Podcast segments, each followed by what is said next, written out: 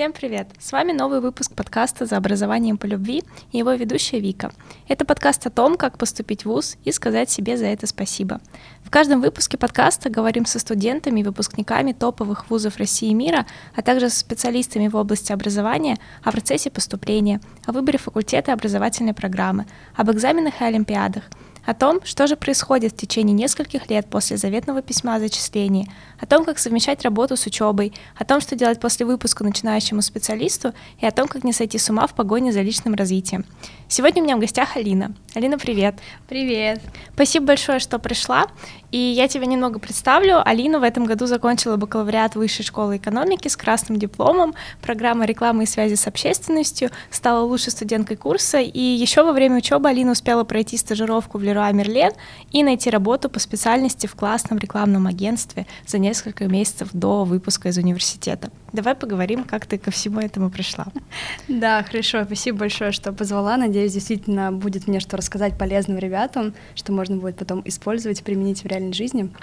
Расскажи, пожалуйста, немножко про себя, где ты училась, в каком городе, меняла ли школы, вот что-нибудь про школьный путь. Угу.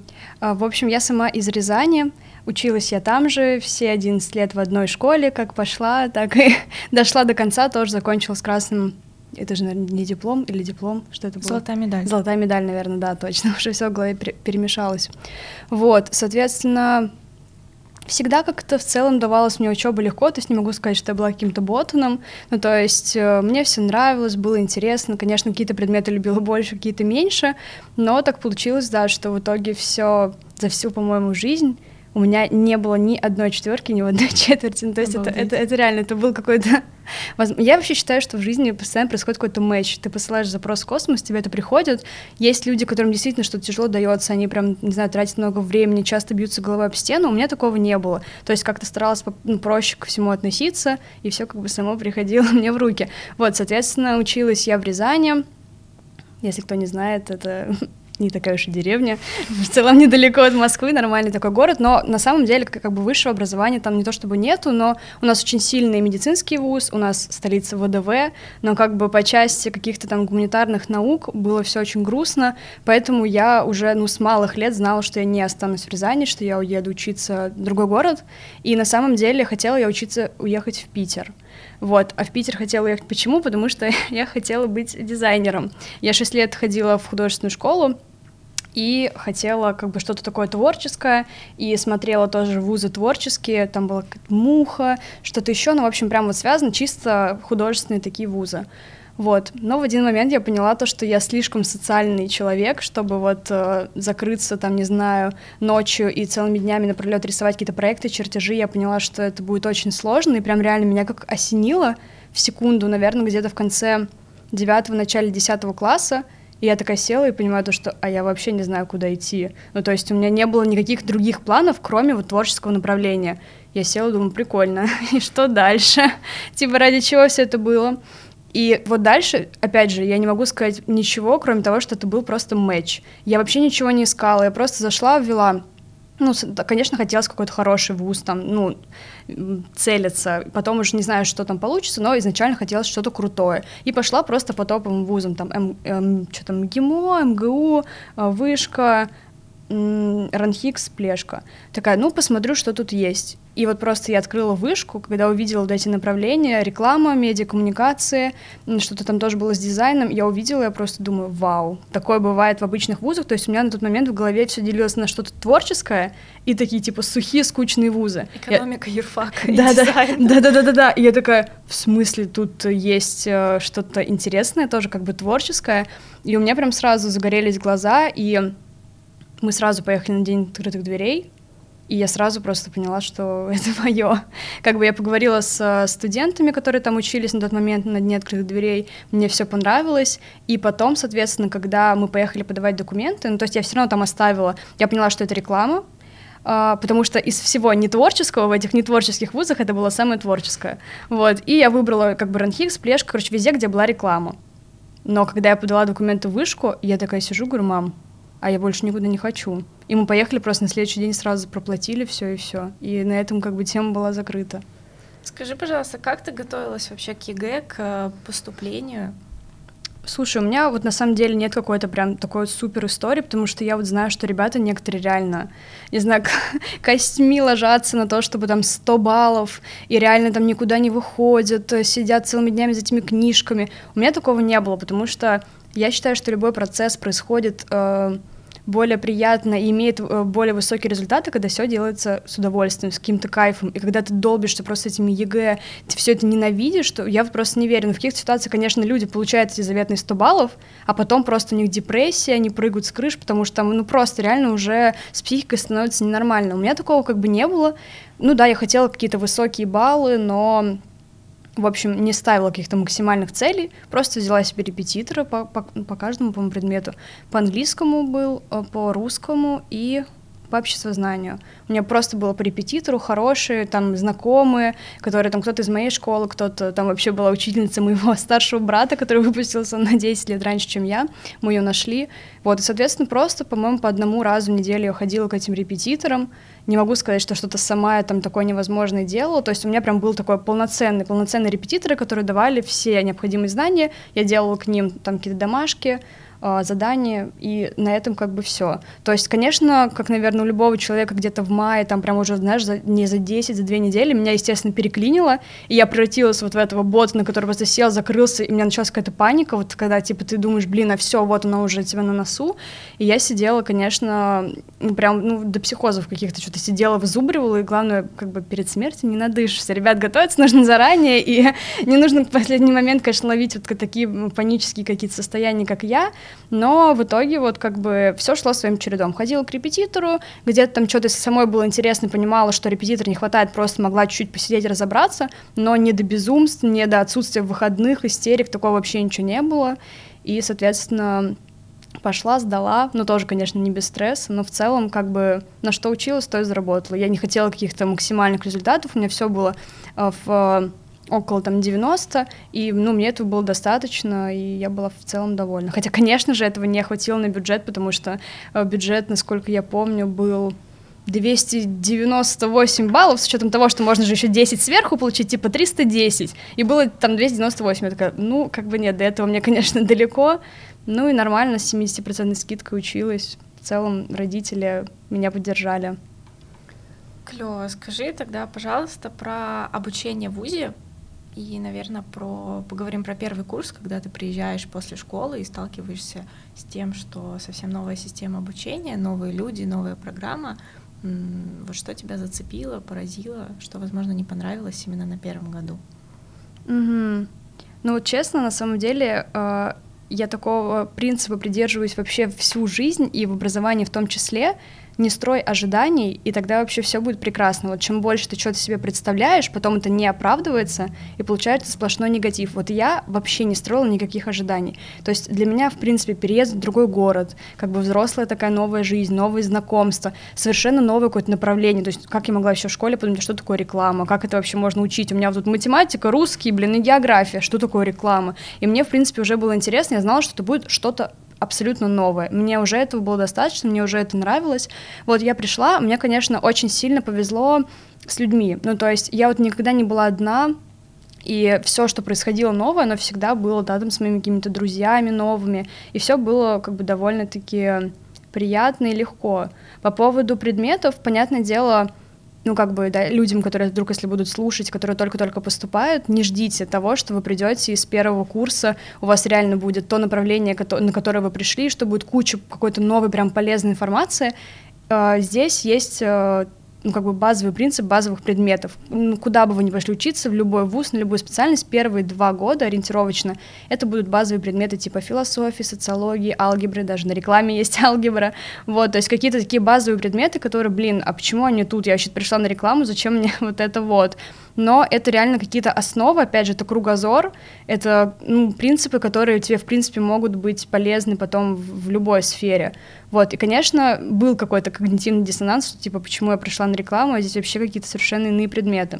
Но не было неинтересных, то есть они в любом случае были какие-то, знаешь, там читать книжки Бодрияра, такой типа что, или там какой-нибудь Макиавелли государство, то есть у тебя взрывается мозг, но когда ты что-то понимаешь, такой, блин, а я клевый, я могу это прочитать и что-то понять.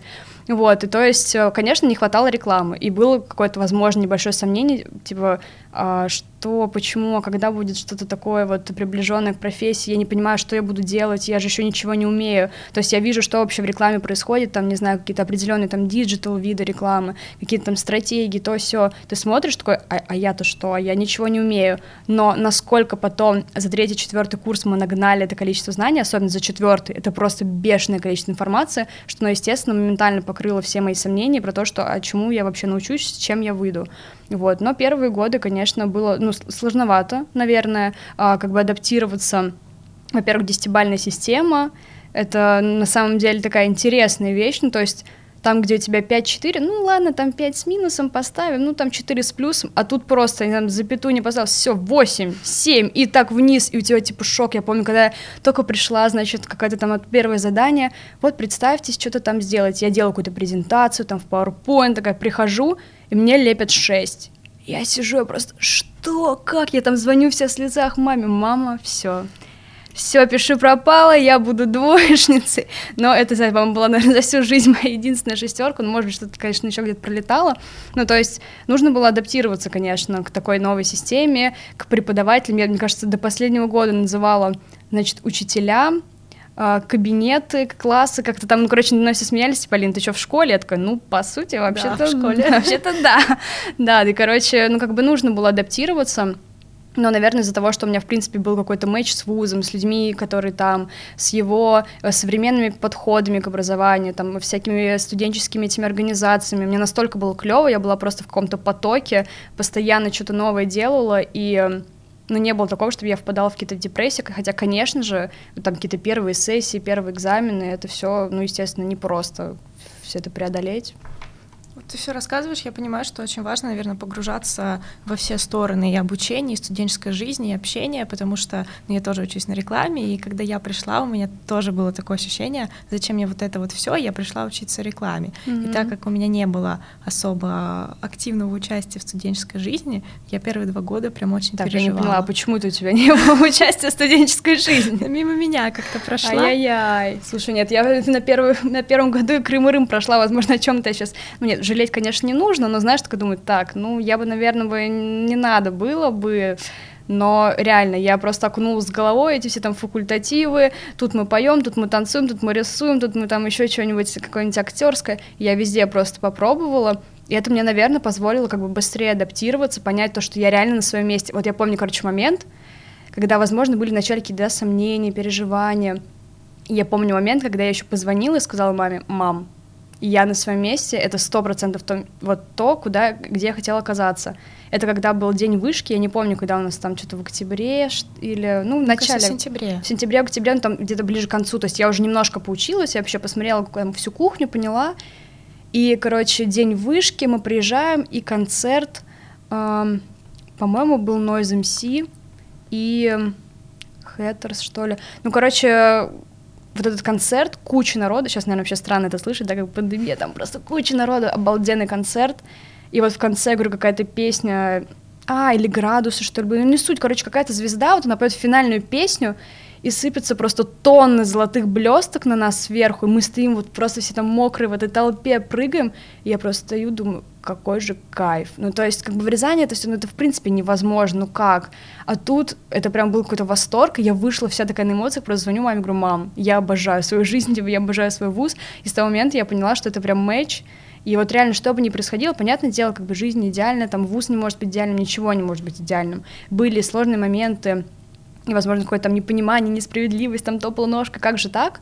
Пока, конечно, я потом уже не поняла, что так везде, везде есть какие-то свои минусы, но вот все остальное это реально прям покорило мое сердечко, как бы. И подход к обучению, какие-то современные методы, и внеучебная жизнь, там как бы для студентов много все равно делать, такие концерты, вот эти, не знаю, какие-то мини-мероприятия, какая-то кино-ночь, пьем глинтвейн, собираемся вместе, ну как бы это все, это вот это дополнительное, знаешь, к центру образования, вот в вышке, дополнительно вот это подстраивается, получается такая целая картина, как будто реально все для тебя. И студенческая жизнь, конечно, это, наверное, реально одно из лучших, вот если так в целом сказать, из лучших событий, что, наверное, происходило со мной в такое длительное время. Давай поговорим немного именно про обучение. А, первый раз, когда я могу сказать, что я знаю, каково учиться в вышке, что такое четыре сессии. Вот скажи, пожалуйста, на твой взгляд, четыре сессии это клево, не клево? Твое отношение к этому?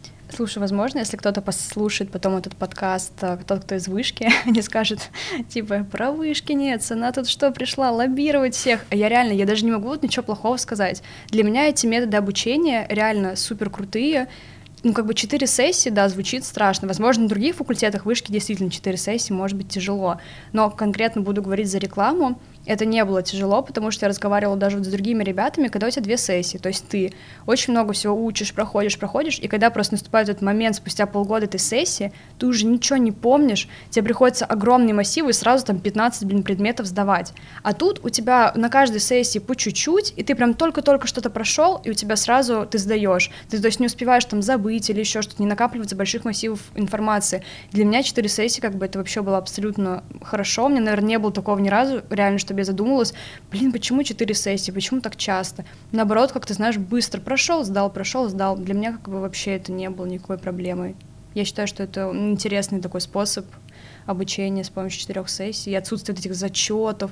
Очень странная тема. Когда ребята, типа, весь февраль, я помню, мы там уже учимся вовсю, они весь февраль что-то где-то отдыхают, не отдыхают, у них сначала зачеты, потом какие-то экзамены, тоже, знаешь, состояние такое у нас все было четко. Вот это вот учимся неделю сессия, потом учимся. Я все сразу всегда знала, в какие дни э, у меня что происходит. И я могла как-то свою жизнь даже планировать. Да, тут очень согласна. Мне вообще история с четырьмя сессиями, знаешь, напоминает какую-то карту, когда ты можешь делать привал и там подумать вообще, а что со мной было и что со мной будет.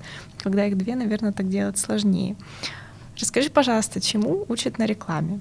Давай представим, что э, я в одиннадцатом классе безумно хочу на рекламу, потому что классное название, интересные предметы, но понимание чем я могу заниматься, когда я закончу вуз, нет никакого. На самом деле, мне вот интересно, человек в одиннадцатом классе, что вообще, чем он должен заниматься, чем он должен думать, что у него стал вопрос «хочу на рекламу». Потому что я вот не знаю в своем возрасте вообще, я, я даже не знала, что это такое, но, возможно, сейчас это уже более популярно. Вот, чему учат, если говорить уже, ну, я так понимаю, по итогу как бы четырех прожитых лет, потому что, это, говорю, все было с каким-то разгоном. Сначала учили мало, а в конце просто вывалили целую кучу. А, ну, учат э, понимать потребителя, что вообще такое сегодня потребление, как продавать товары, услуги, как продавать людей, ну, там, личный бренд, да, как раскручивать звезд.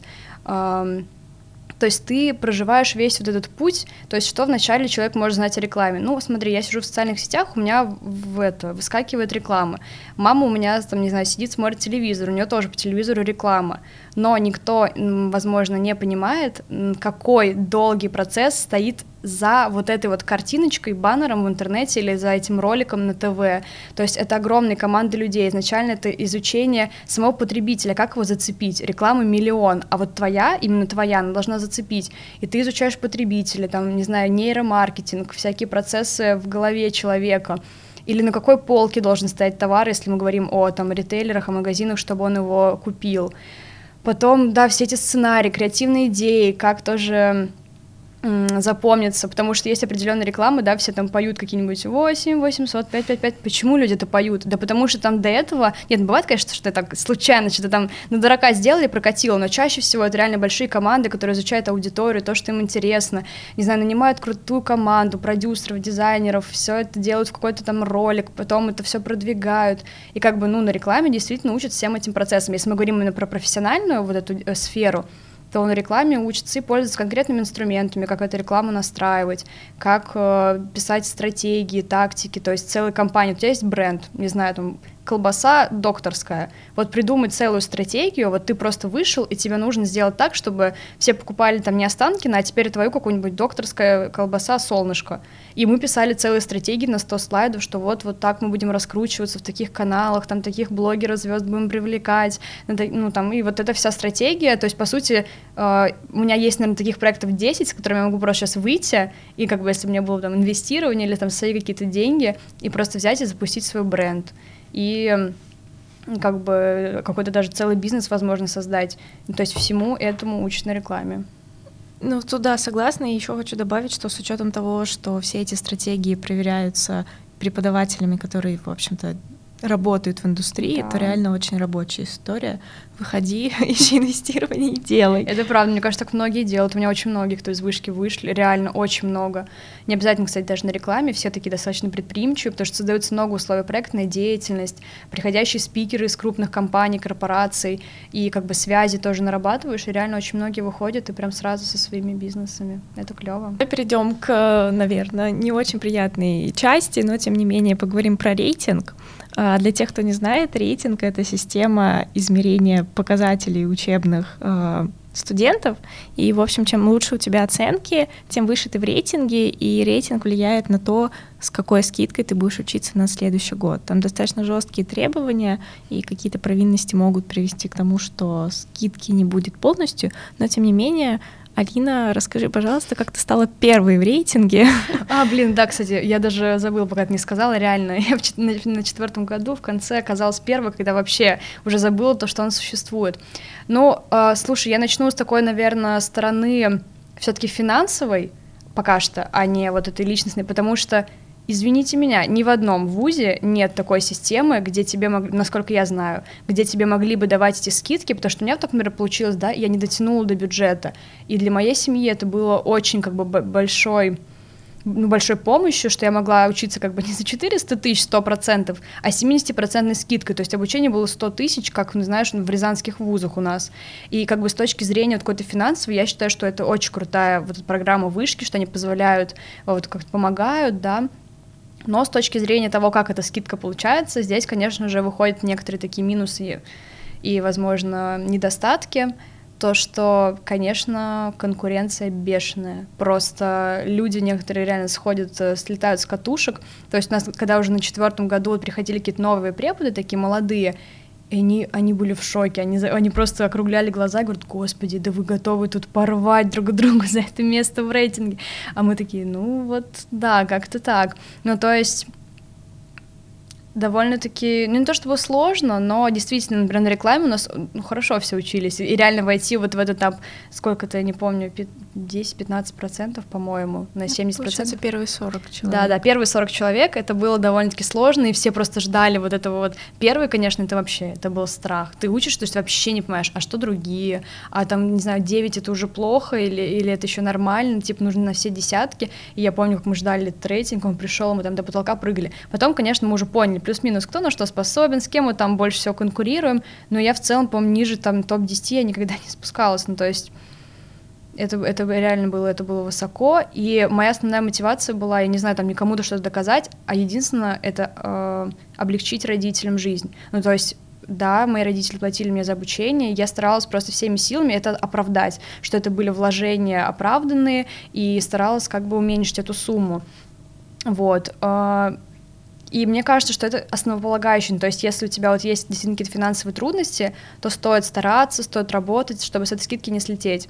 Если вдруг у тебя довольно-таки стабильное положение, там у тебя, у твоей семьи, я думаю, что рейтинг — это вот ну, не прям вот такая вещь, за которой, не знаю, нужно убиваться, потому что в целом все-таки можно сказать, что это немножко русская рулетка. Ну, то есть э, люди учатся в разных группах, у них часто преподают разные преподаватели, они по-разному ставят оценки, и ты можешь весь год просто там, я не знаю, выполнять все и даже больше, и получить оценку ниже, чем в другой группе, там просто получали все плюсы, получили 10, и ты в рейтинге, ты понимаешь, что, ты знаешь, что человека, ты понимаешь, что, ну, по уровню знаний, там, не знаю, по его вовлеченности в процесс обучения, он не может быть выше тебя в рейтинге, но он выше. И это вот такая вот несправедливая вещь, с которой приходилось там часто мириться, вот, но я считаю, что все-таки вот all in all это преимущество вышки, что он дает такую возможность как бы и себя потестить, и получить еще такую как бы финансовую плюшку.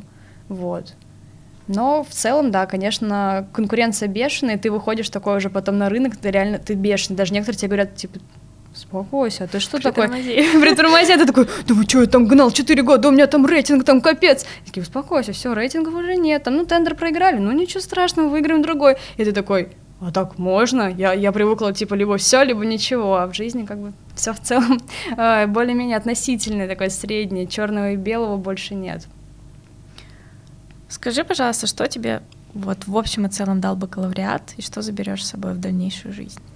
Угу. Ну, слушай, тут я вот сегодня уже говорила по поводу профессиональных каких-то навыков, ну, то есть, да, про рекламу реально все и даже больше. Тут э, не убавить, не прибавить, потому что я разговаривала с ребятами, кто учится на рекламе как раз в других вузах, которые я рассматривала при поступлении, и они все живут с мечтой учиться на рекламе вышки ни один вуз в Москве, не знаю, может, возможно, в России э, не дает такое образование по рекламе, как дает вышка. То есть профессиональных, с точки зрения профессионального вот этого бэкграунда, э, спикеров, преподавателей, которые много лет в сфере, это вообще полный пакет знаний. А, но здесь еще, конечно, если мы говорим про бакалавриат вышки, в целом, то это soft skills невероятные. То есть вот эти дедлайны, тайминги, постоянная работа в команде, какая-то коммуникация, э, многозадачность, э, много проектов да, одновременно. Это все супер, и очень часто это работодателям ценится даже больше, чем какие-либо профессиональные навыки. Потому что, тем более, в рекламе очень быстро все развивается, чуть ли не знаю, с каждой недели приходят какие-то новые методики, новые инструменты, и к ним быстро адаптируются. Тебя научат, там, не знаю, за месяц, может быть, даже меньше каким-либо инструментом, зато твой подход какой-то к работе, умение одновременно решать несколько дел, а, какой-то деловой переписки, коммуникации, работа в команде, потому что многие как бы приходят, они не понимают, как коммуницировать, типа там я привык один сам за себя и все. И вот с этой точки зрения вышка прям супер готовит э, ребят, и я даже разговаривала как бы с людьми из сферы, реально нам рассказывали такой живой кейс. Мальчик был реально такой средненький, прям учился супер средненько. И он пришел в диджитал-агентство, опять же, там на должность какого-то открутчика рекламы, и рядом была девочка из МГУ с красным дипломом, что-то там тоже, вот она вся, я вот то все. А он такой пришел, ну я вот умею, да, вот вышки был, весь такой, знаешь, пошутил, посмеялся, рассказал. Ну, взяли его, да, как бы, потому что, зная таких гиперответственных, не знаю, на, на грани с психозом людей, которые там вот, вот все нужно там вот без сучка, без задоринки, как бы ты смотришь, и ты понимаешь, блин, ну он сейчас наружит нам тут общий вайп, общая атмосфера, у нас тут такая, ну, обычно чаще всего в рекламе, ну, большинство направлений это такой реально вайп какой-то, особенно креатив, я, например, с креатива, у нас там вообще просто песни, танцы с бубном, все весело, и, конечно, когда приходят такие люди, знаешь, как бы, слишком напряженные, люди просто боятся, что человек может не только как бы не влиться, но и другое разрушить. Поэтому как бы в вышки и нужно приходить не только за профессиональными знаниями, навыками, но и чтобы вообще почувствовать, а как дальше жить, как дальше работать, как влиться в агентство, найти своих людей, потому что как бы если ты хочешь работать или как там хочешь ни дня в жизни не работать, найди вот эту вот работу по душе, которую просто будешь кайфовать, это просто будет клевой частью твоей жизни. Вот я воспользовалась таким, можно сказать, советом, и сейчас прекрасно себя чувствую. Давай тогда перейдем как раз-таки к части про твою работу, раз уж ты заговорила. Да. А, насколько я знаю, твой путь э, в работе начался со стажировки в Леруа Мерлен. Скажи, пожалуйста, как ты туда попала? Я знаю, что у них достаточно серьезный отбор, и, в принципе, попасть в корпорации, когда ты учишься, сложно.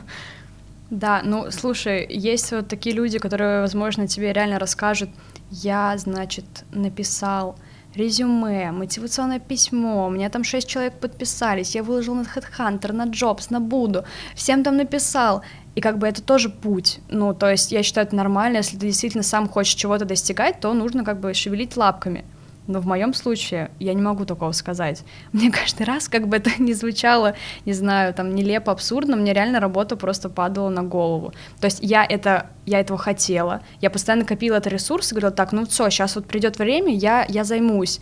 И, собственно, так и было с первой работы, то есть я год была там специалистом по коммуникациям ну, в маленькой там компании такой местной, вот, и то есть э, просто девчонка выложила в сторис пост, вот там нужен человечек, я такая, оп-оп, прошла отбор, и как бы нормально, ну, там год, понятно, это был второй курс, просто там всякая помощь, ну, все равно был, кстати, интересно, довольно-таки полезный опыт, вот, потом, э, соответственно, было уже что-то более серьезное, это стажировка в Леруа Мерлен, и Просто летом я лежала, смотрела в потолок, у меня звонит телефон, я такая абсолютно спокойно беру, типа, да, здрасте.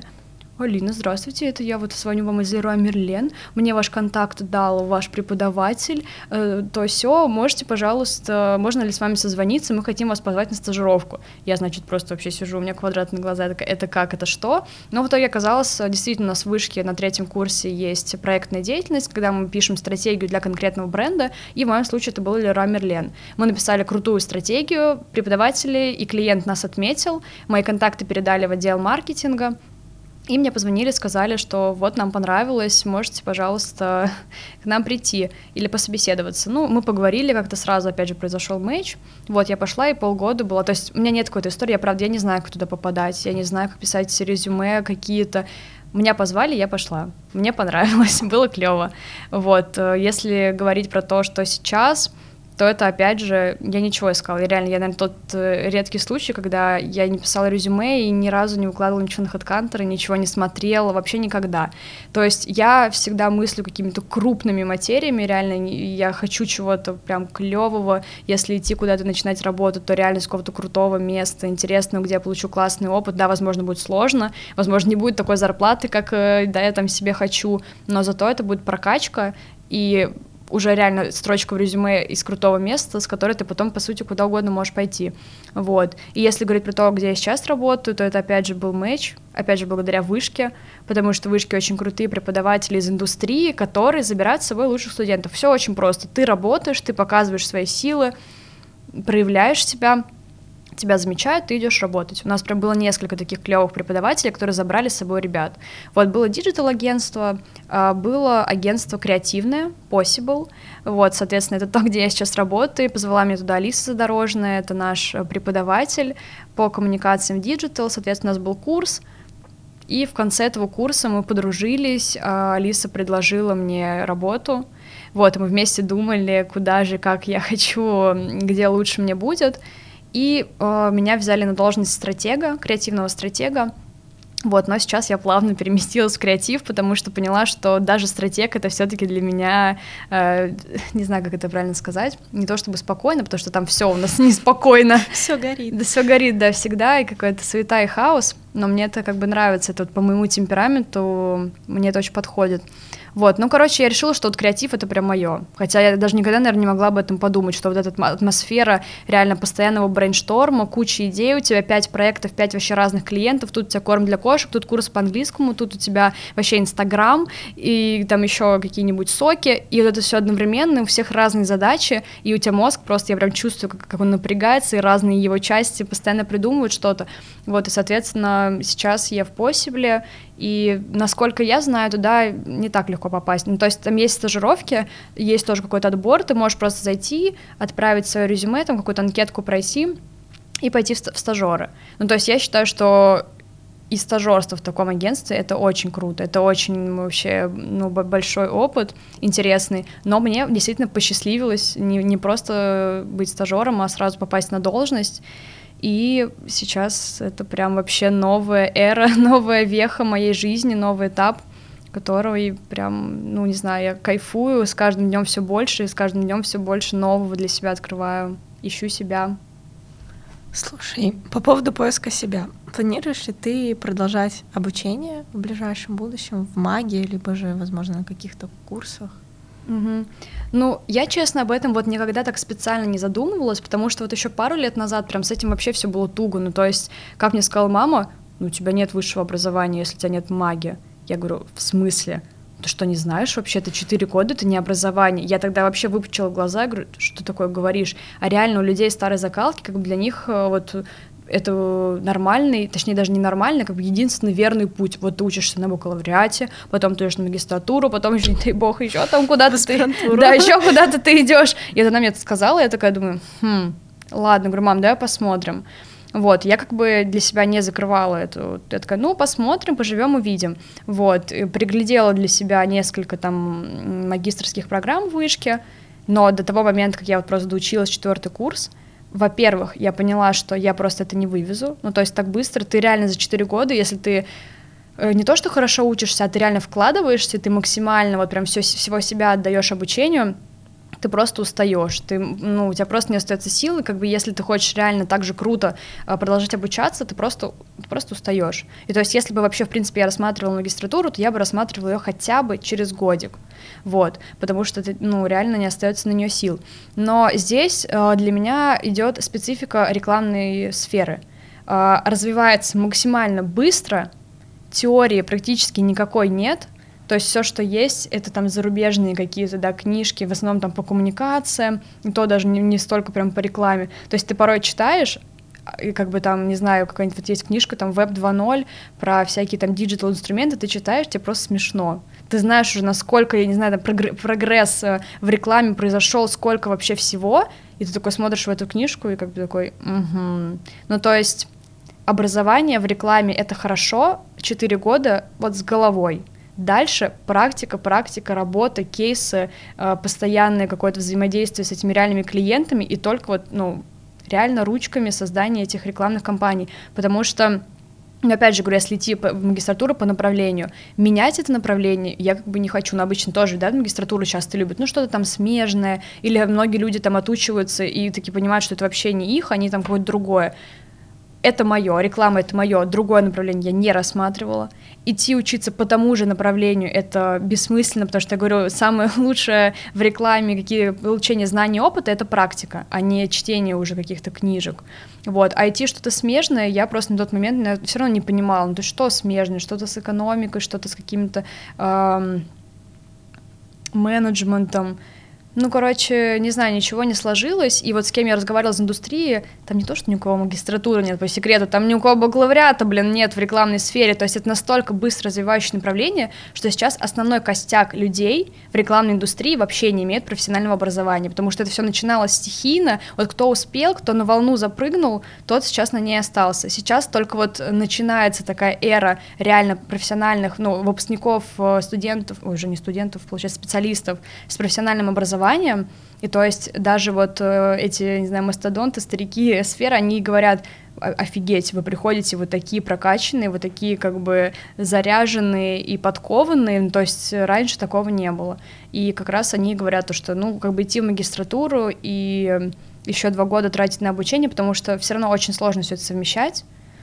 Хочется уже все-таки ну, реально масштабными проектами заниматься, а не читать книжки, не делать вот эти проекты на бумажке. Хочется уже с реальными клиентами работать и видеть свои творения потом на телевизоре, на рекламных баннерах, и такой, вот я молодец, а вот вы видели, да, вот, а это я сделал, это, это как бы вообще, это самая, мне кажется, главная награда. Ты знаешь, так как я стажируюсь в Марсе, у меня до сих пор какой-то детский восторг, когда я прихожу в магазин и вижу там эти паучи, педигри, вискас, ну, о боже, это правда. Я к этому причастна. А, скажи, пожалуйста, дай топ-3 каких-то совета по совмещению учебы, работы и активной жизни. Угу.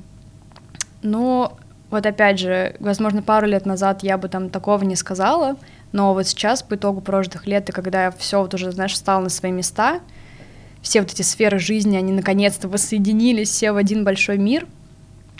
Первое — это, конечно же, меньше стресса. Вот проще ко всему. Если что-то не идет в руки, возможно, это не то, что тебе сейчас нужно. То есть никто не говорит, что нужно сразу там все бросать, если что-то не получилось. Нет.